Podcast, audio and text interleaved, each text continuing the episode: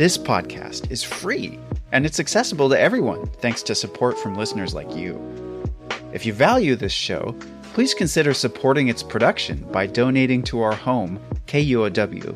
It only takes a minute to give, and you'll be helping to support the production of this podcast. Make a donation at kuow.org or follow the link in the show notes. And thanks! Did you want to go out to the sea ice and go to the No, we'll just we'll just do what we did yesterday. We're back in the helicopter with polar bear researchers Nick Lunn and Dave McGeachy, searching for mother bears with cubs. If we're a little heavy, that was all the bacon David had for breakfast. yeah. This is springtime over the huge, frigid landscape. Mother bears are waking up after eight months of fasting and heading out to the sea ice of Hudson Bay. We're just back in the air after finding the female bear without any cubs. It doesn't take long for Nick to spot something. There's another bear heading out. Another single? Oh, I can't tell. But it's another bear running. A small figure running through the snow. Going off at 11 o'clock. Now right off our nose. In this rubble. Slightly to your left. Okay. Yeah, you're right on it. Fly Oh, I got her. Yeah. I still can't tell if there's a cub. We're right over the main denning area, so most bears here are new mothers with little cubs. But it's hard to tell. Have we found a family group or another single bear? Looking across this hostile environment from up here, nothing but ice and biting cold wind really makes you think about what it takes for these bears to survive, how they've evolved for these conditions. Bears are out on the sea ice, and that's where they want to be. And they build up all their energy by hunting seals. That's what they want to do. That's what they're built for. That's how they evolved. And now, during the springtime, the name of the game is seals. Eat as much as you can before the ice goes away, especially if you're a mother with new cubs. They each dug out a maternal den in the fall, gave birth in December, nursed their cubs, and are now coming out very hungry. Then that female is going to take those cubs back out onto the sea ice where she's going to replenish her reserves that she's lost over eight months. And she's going to look out and, and raise those cubs. On this episode, we look at the challenges that face polar bear mothers and cubs in the spring. There's a whole list of dangers before we even get to climate change and loss of sea ice. And how the ever growing season of summer is a threat to the survival of this population around Western Hudson Bay in the Canadian North. Back up in the helicopter, Nick is keeping his eye on that bear, but something seems off. One of the bears looks like a large male, and it has something in its mouth. Is it a family group? Oh. that's something bloody. I don't know if Oh, is it a seal. kill? Might be. Or is it a dead bear? I don't know what it is, David. So let's go in and have a look. From KUOW in Seattle, I'm Chris Morgan. Welcome to the wild.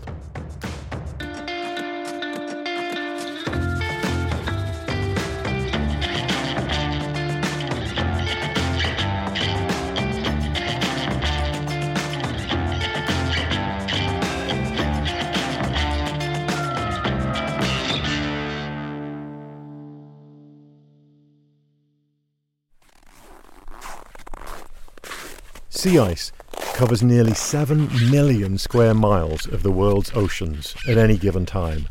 And here, the sea ice of Hudson Bay is ever changing. We're in the southern extent of the Arctic Ocean, where currents push and shift the ice around. Ice columns as big as houses crash into one another. Spaces of open water come and go. This dynamic environment creates habitat for seals and polar bears. But it can also be a dangerous place, something that Nick Lunn knows all too well. He's a polar bear biologist with the Canadian government. It was a perfect, lovely sunny day, and we were catching lots of bears, and there was lots of ice moving around. It was spring 1985, and Nick was doing some polar bear capture work from a helicopter in Baffin Bay, in the northern part of Canada, right next to Greenland. It was time for a break. So we landed on the sea ice, and our helicopter had floats, and we landed. And we sat there and we had lunch, and you could hear the rumblings and see things moving around. Nick and his crew ate their lunch on the sea ice, and after their short break, they loaded up the helicopter and flew off to continue their work for the day.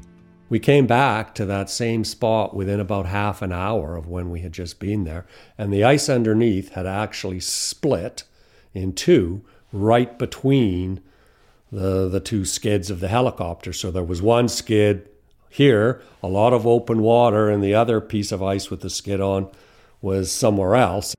The rumbling they'd heard was right under them, and a huge crack in the ice had opened up. It was a real eye opening moment for Nick. He almost laughs about it now, but his team and the whole helicopter could have ended up falling right through the crack and sinking into the bay. I could imagine that if we started seeing that happening with a helicopter not running and we're just sitting there, it would have been probably quite a different, uh, quite a different experience. That's quite the understatement from Nick. Everything here is at the mercy of the weather and the ice. And the bears he satellite collared over many years have revealed that really clearly. He shows me a huge paper map on the wall outside his lab. So, what have we got here? These are some of the movements? Yeah, so this is a poster and it shows, first of all, it shows individual bears and different movement, different home ranges in different years. And you 15 see- collared bears over three years on Hudson Bay. A mess of zigzagging lines.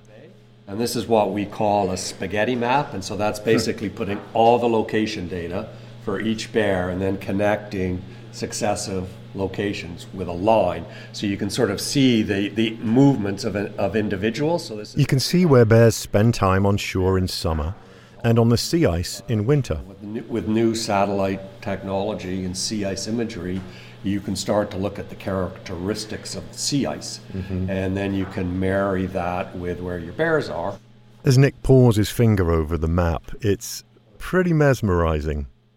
I picture each bear using the bay as a ever shifting platform of ice and cracks of open water to hunt the seals they need. The sea ice drives everything. It really determines how big, how fat a polar bear is going to be, and in the case of females, their reproductive productivity moving forward. I mean, polar bears are as big as polar bears are because they have that high fat diet, which are these seals, whether they're ring seals or bearded seals. Can you encapsulate how a warming world or something out there that is changing is impacting these bears? Yeah, I, I mean, for polar bears, as I've said before, their life history is dependent on sea ice, and that's where they how how why they are polar bears. And for this subpopulation, because the sea ice melts completely every year, they don't have an option of going somewhere else. They come ashore. They have to come ashore. They can't swim for four or five months and tread water. So they come ashore. So when they come ashore, they're really not getting a lot of energy in whatever they find on shore. So they have to put on as much fat as they can in the springtime. So when they come ashore, they have fat reserves that will last the period that they're on shore before it freezes up. This period of fasting is even more extreme for the pregnant females. An expecting mother won't eat for eight months. She won't have access to seals or any other type of food. From when the ice melts in the summer, all the way through fall and winter to the next spring. Female polar bears can breed by the time they're about six years old. Courtship happens out on the sea ice, usually in March or April. A male bear will follow a female, sometimes for miles and over many days, until the female comes into estrus. Then they mate. But the fertilized egg doesn't implant, doesn't start to grow in the uterus, till months later, when she's on shore entering her winter maternity den. It's called delayed implantation but here's the clever part that pregnancy, that implantation, will only take if she's built up enough fat reserves during her time on the ice. And so, from whatever they come ashore with, with their fat reserves, they've got to meet their own metabolic costs. They've got to produce anywhere from one to three cubs. They've got to be able to produce milk for those cubs from those same stores. And they've got to be able to get them back out onto the sea ice. And now, in the spring, there's a sort of highly synchronous emergence of all the mothers from their dens. They are heading back out to the sea ice, just as a key event in the bear calendar is happening. The seal pups are being born on the ice. So, at about a time that there's going to be this huge pulse of food resources available to them where they can fatten up again. So, the females are all going to be heading out at roughly the same time, which is why for us, the timing is, is so critical. It's a pretty incredible system that's evolved. The mother seals are giving birth just as the mother bears need food desperately to replace their lost weight. Right? Mm-hmm. Because they're going to be moving back to the sea ice, whether it's too cold for us to work or, you know, unsafe to fly because it's snowy and overcast, right? It's so, a little window. It's... Yeah, it's, we have a very, very short window of time in which to try and catch a sample. There's another researcher here in Churchill who's diving deep on the questions around a polar bear's fat reserves because it's all about diet. So you can kind of think of it almost as like calorie counting for a polar bear. Counting those calories is Dr. Louise Archer. She's a postdoctoral researcher at the University of Toronto, Scarborough. Um, so if we know how much how much body fat um, for example, that they come on land with, and we know how much energy they're using on a, on a daily basis, we can then understand just how long bears can go for without food based on their, their use of energy and how much energy they accumulate when they're on the sea ice. Louise is here in Churchill working with a charity called Polar Bears International. I come from a, a small town on the southwest coast of Ireland. Yeah, I come from a bit of a ways away. And right now, I'm working on developing energy budget models for polar bears um, to aid in their conservation and management. In other words, animal energetics, how the metabolism of animals works. Her PhD was studying the metabolism of brown trout. But Louise's research has now turned to polar bears, and she's in awe of these mother polar bears. The fact that they can fast for eight months out of the year, all just to bring new cubs into the world these tiny, tiny bears. A newborn polar bear cub is only about the size of a stick of butter, so just bigger than the size of your hand. Really tiny animal, has only a very fine amount of fur, um, almost helpless. She often wonders what must be going through the mind of a mother polar bear.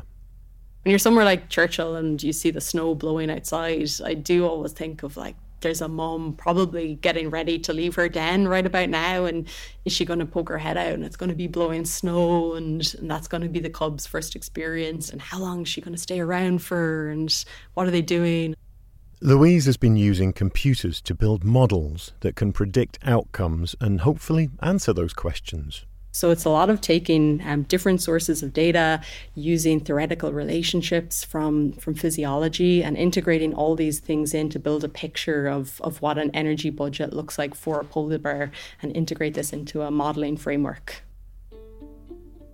She's looking at the level of energy a bear needs to sustain a healthy weight. And as you can imagine, a massive animal like that needs a lot of calories. But we know for, for an average bear uh, moving around on the sea ice, um, they'd need to, to catch um, an adult seal. Um, one adult seal around every 10 to 12 days would keep an adult polar bear on the sea ice breaking even in terms of calorie needs. So year round though. Year round, it yeah. So, so that's like fifty odd seals a that's year. That's around fifty odd, yeah, fifty odd seals a year on average.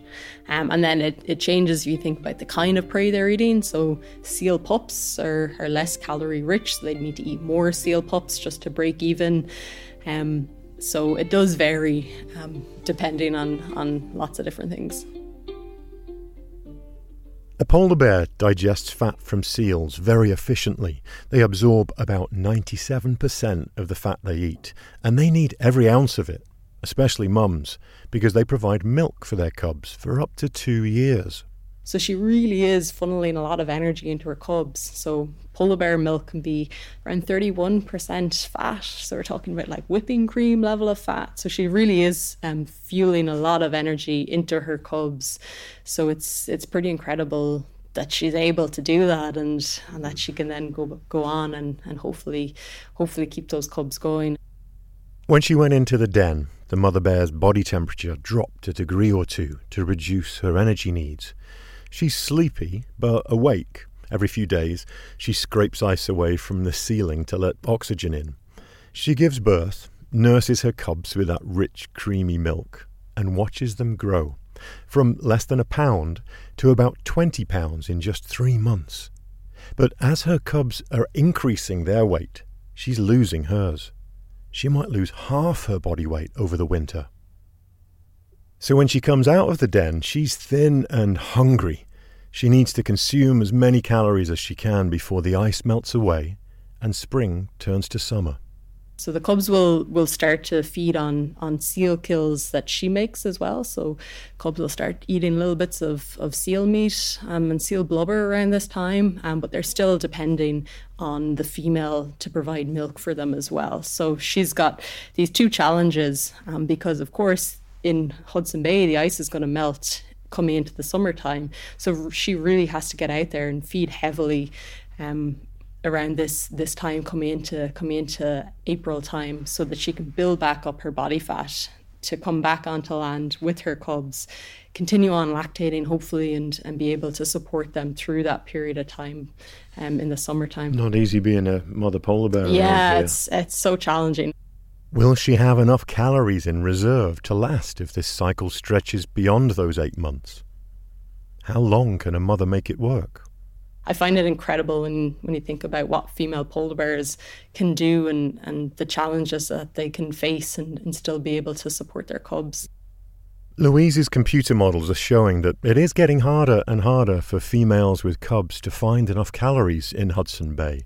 Because the sea ice is melting earlier, it means that females have less time on the ice to build up fat reserves they need when they come onto the land but they're also spending longer on land when they're not hunting. So it's kind of hitting them from both directions of shorter time when they can hunt and longer time when they have to rely on their fat reserves to fuel them. And that is becoming more difficult for polar bears here. But it's not just finding enough calories and a changing climate that makes life so tough for them. Which brings us back to the moment we spot a bear out on the ice with something in its mouth. There's another bear. Heading out. Another single? Oh, I can't tell. But it's another bear running. Nick points out the window to show me what looks like a large male running fast across the flat sea ice below us, and another adult bear running in the opposite direction. But it's really hard to see what's going on. Is it a family group? Oh, it's something bloody. I don't know if Or is it a seal. kill? Might be. Or is it a dead bear? I don't know what it is, David. So let's go in and have a look. The pilot drops us lower, and as we approach, the adult male drops whatever was in his mouth and takes off running. Both helicopters circle for a minute and then land about 50 yards away from a tiny, motionless figure on the snow. We just landed the helicopters. Come out and see what a bear has been eating. On the sea ice here. Walking across the sea ice. Oh, shoot. I think it's a cub. I think it's a dead cub that this bear was eating.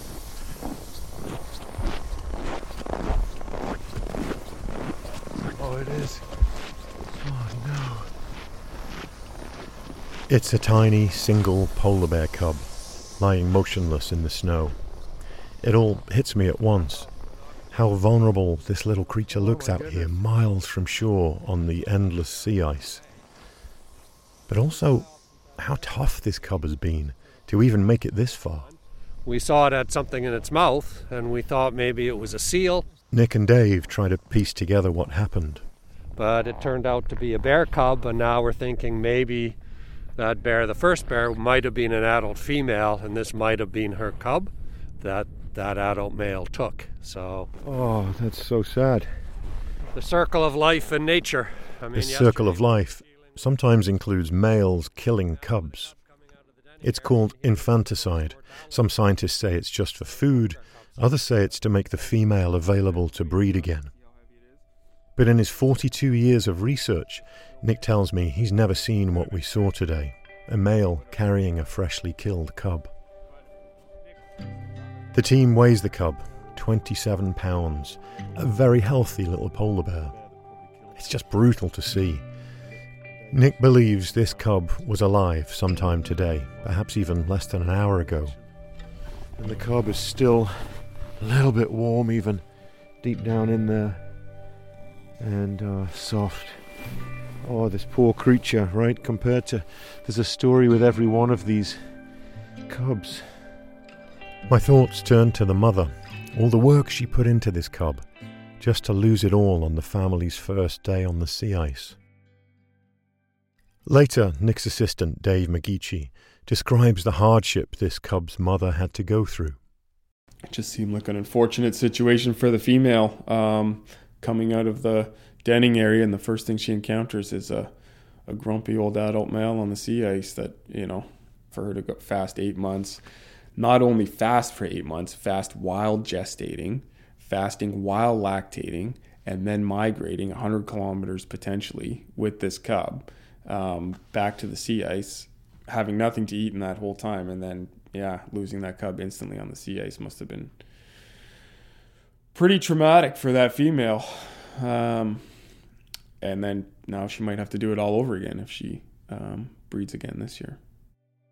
But for every story of loss and failure, there's often a success story to help balance the scales.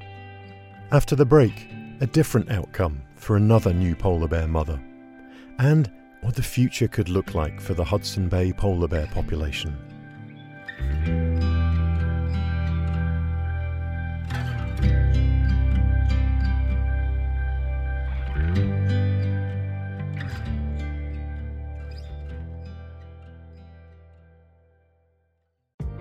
Hey, my name's Claire McGrain, and I'm a producer for Seattle Now, KUOW's local news podcast.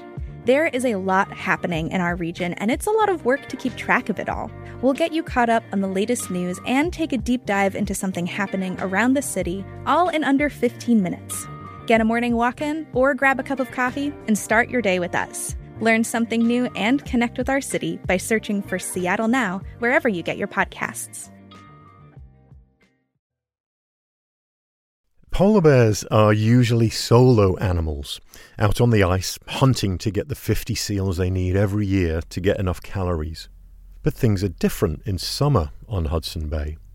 Each year, when temperatures warm, the polar bears are forced off Western Hudson Bay onto land, um, and they'll spend that summertime on land, really not doing a huge amount.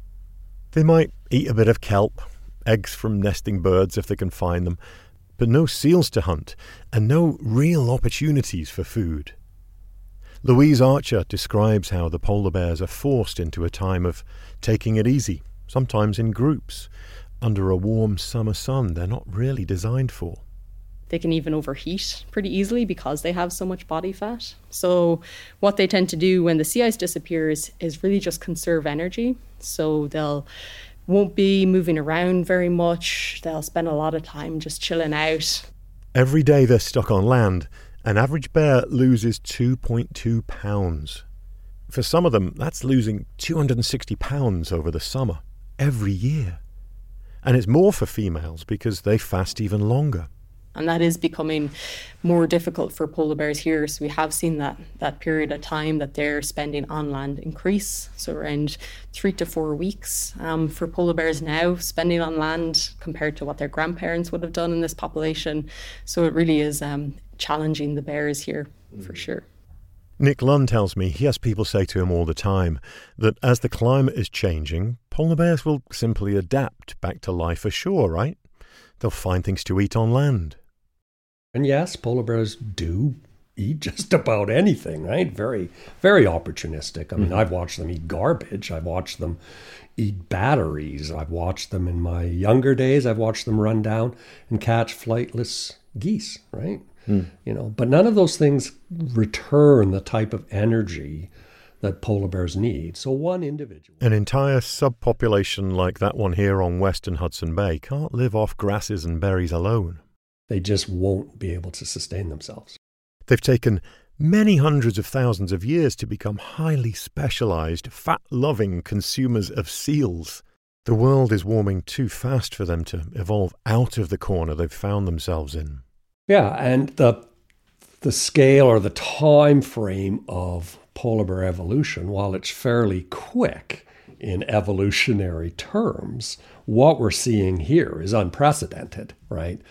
You know, it's the, the ch- climate is changing so rapidly here. There just simply isn't time for a polar bear to devolve into something else. And then even if it did, it's really no longer a polar bear. This is the big threat facing this population. Will these intelligent, highly evolved bears be able to consume enough calories during a shorter hunting period for the longer time they now have to spend on land?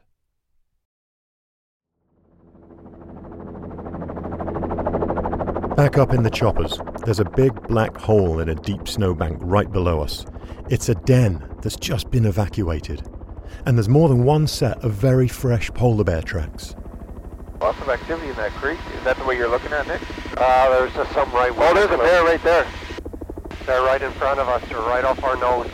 Nick spots a bear on the edge of a frozen lake, and it looks like she might have some cubs by her side. I'm in the second helicopter above them, watching the whole unbelievable scene. Did she have two when we first sighted her? She had two, yep. So where's the other one? Is it still in her tracks back there? A mom with two little cubs, exactly what Nick's looking for. Nick's assistant and the pilot successfully dart the mum. One cub stays right next to her, but the other cub has run off in the opposite direction. Oh yeah, it's right down there. See it? In the trees? In the snow. So how do you wrangle a polar bear cub? Oh, you're gonna find out. The helicopter makes a few circles around the lake to keep a close eye on the cub. Then they make a landing, scoop the cub up, gently sedate it, and fly it over to where Mum is.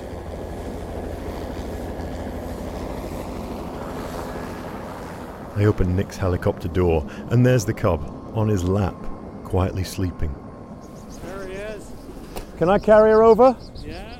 Nick hands me the little bundle of fur, and I bring her over to reunite her with her family. Everybody is sleeping. Mom is fast asleep, Okay. and her sister is making a lot of noise. Okay. Okay.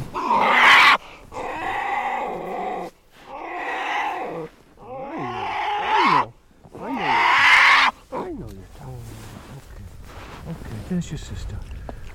There's your sister. Real in that.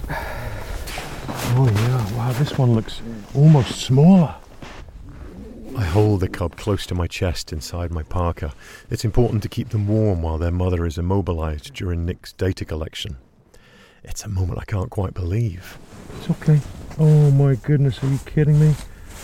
This is the sweetest thing I've ever experienced in my life. You are amazing. You're okay. She looks exactly like a perfect miniature polar bear, just like one of those toy bears. With a little black nose and eyes, five small toes on each paw with icy clumps on them. I'm looking at her thinking, how on earth does this little thing survive out here?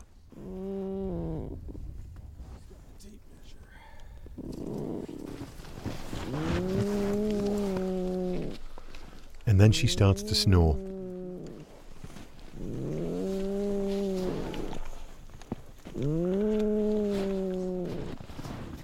Wish you a long life, a long and happy life, little cub.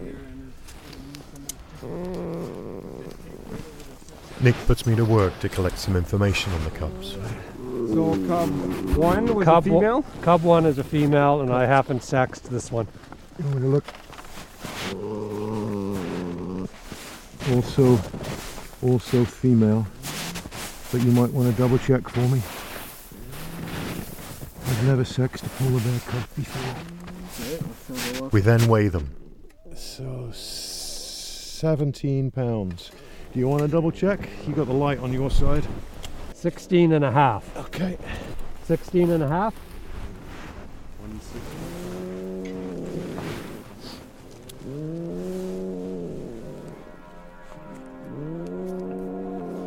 That other piece. That Through. side through, yeah. Should do it.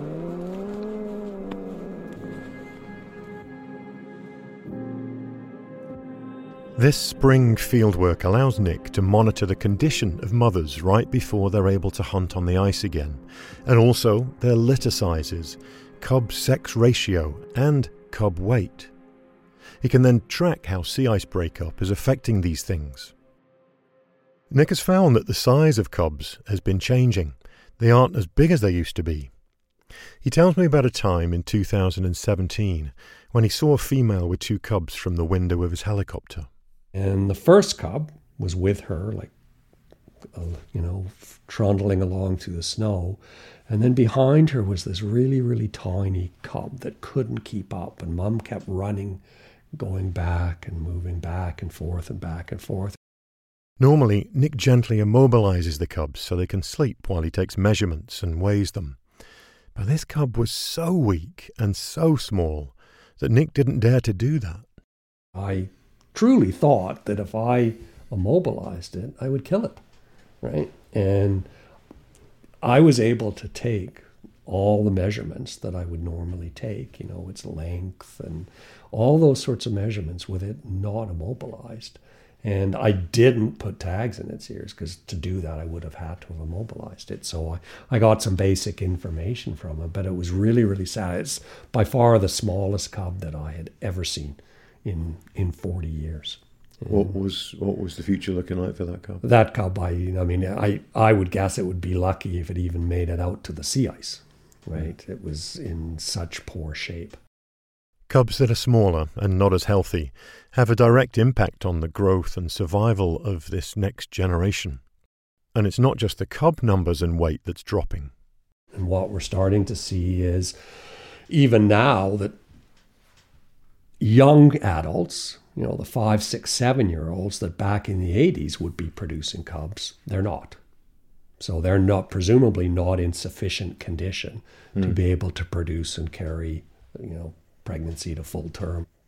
What Nick is talking about is known as recruitment. It means the number of new animals in a population that will replace the older members that are dying off. So if females aren't producing as many cubs as they used to, as the bears move along the conveyor belt of life and drop off because they die, they're too old, there isn't the recruitment coming up from below, right? A female can have one to three cubs, but Nick hasn't seen three cubs survive all the way through summer since 1996. So you end up with this population. If that continues long term, you end up with a population in decline.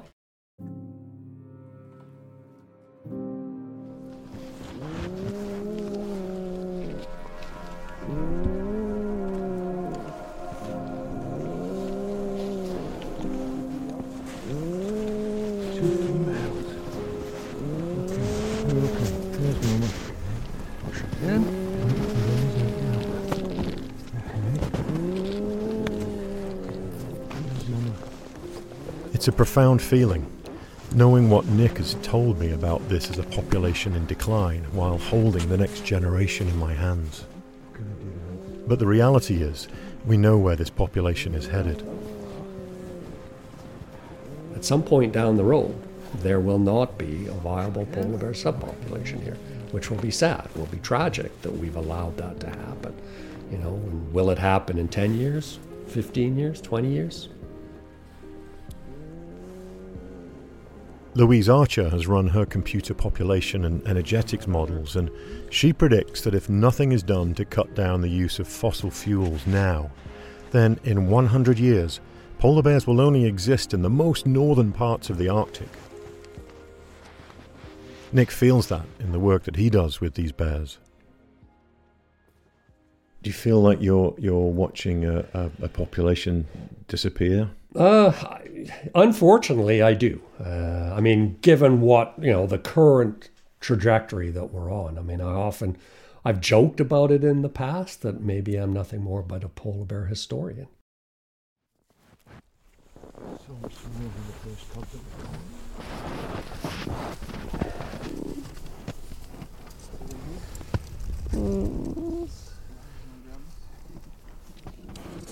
smaller Maybe that is the sad reality, but there are still places I can see hope. And there's one right in front of me. That small, sickly cub that Nick just talked about, the one he saw a few years ago. He never found out if it lived or died, but his field records reveal something extraordinary to us. This polar bear mother we're with right now is the mother of that cub. And here she is, six years later, with a new litter of cubs, and both of them looking fighting fit and ready to take on the sea ice. And most importantly, both of them are females. So this mother has put these two females into the world. And that's amazing for this population. It's exactly what it needs to sustain it into the future. It's amazing to think that I'm holding the, the future population of polar bears, part of the future population of polar bears in, in this, this area. It's incredible.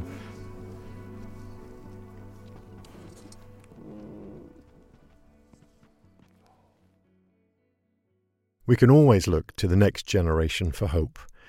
When I was talking to Louise Archer, she told me she feels hope when she sees young people talking about climate change. She wasn't hearing those types of conversations when she was that age. But it doesn't stop there. We all know more than talk is needed. And for me, the most motivating thing would be seeing um, action from elected leaders on climate change right now. So, actions that we know will improve um, future projections for sea ice. So, what the sea ice environment is going to look like into the future, and because we know that's gonna that's gonna be good news for polar bears. And good news for polar bears is good news for us, because, like the lesson taught by the volcano Mount Pinatubo, what happens here in the Arctic affects all of us around the globe. The blades of the helicopter start to wind up as I say goodbye to these two cubs. Dave's pulled them back all together, and now here they are. The three of them, they're going to come out of their drug pretty soon and start heading north again to the ice. And it's an amazing thought to think that uh, this family will be right where they belong pretty soon, hunting seals on the ice for mom, where she needs to be. And who knows, maybe 15, 18 years from now, the next in line after Nick's finished and retire will be capturing these cubs again and monitoring how they're doing in life. I leave them on their journey through the seasons of life here in Hudson Bay.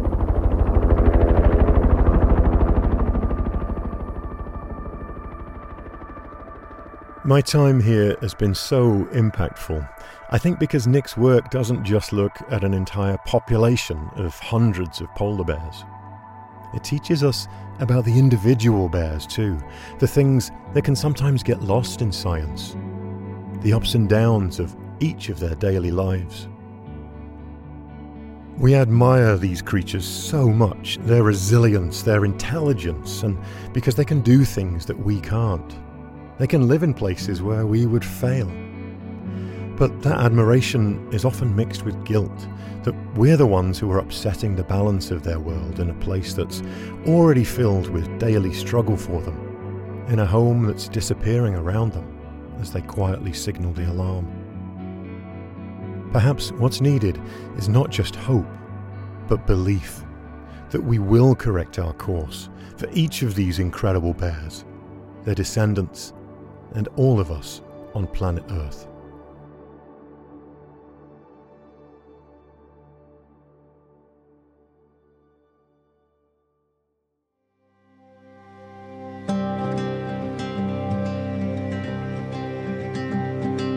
Oh, when the cold is here, then we'll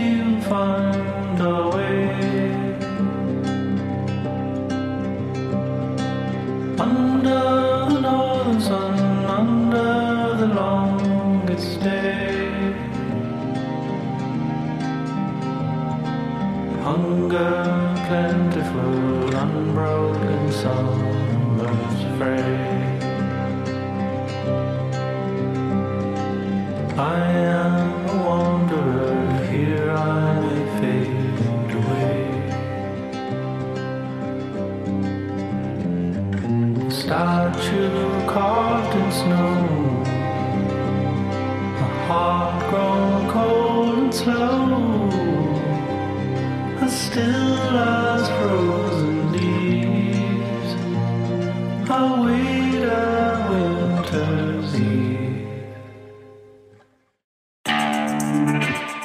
The song you just heard is called Winter's Eve by musician Kishi Bashi.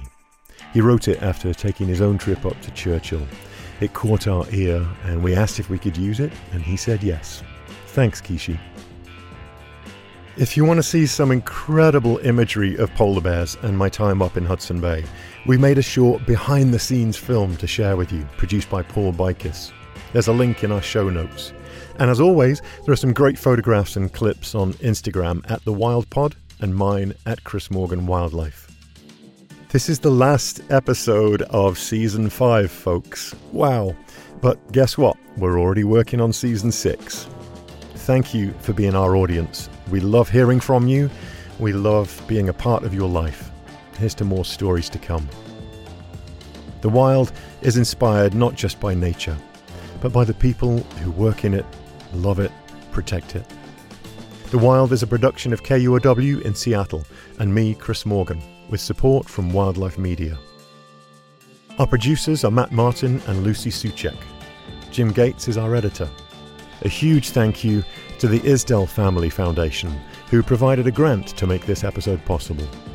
A very special thank you for their kind financial support to Jill and Scott Walker, Rose Letwin, Alan Ferguson, Anna Kimball, John Taylor, Paul Lister, Mark Wilkins and Rebecca Badger, Bob Yellowlees, Barbara Stallman, and Annie Mize. Our production team includes Paul Bikis, Juan Pablo Chiquiza, April Craig, Michaela Gianotti Boyle, Tatiana Latre, Cara McDermott, Darcy Riggin Schmidt, and Brendan Sweeney. Our theme music is by Michael Parker. I'm Chris Morgan. Take care of yourselves and do what you can to take care of our planet. We're all very much in this together. Thanks so much for listening.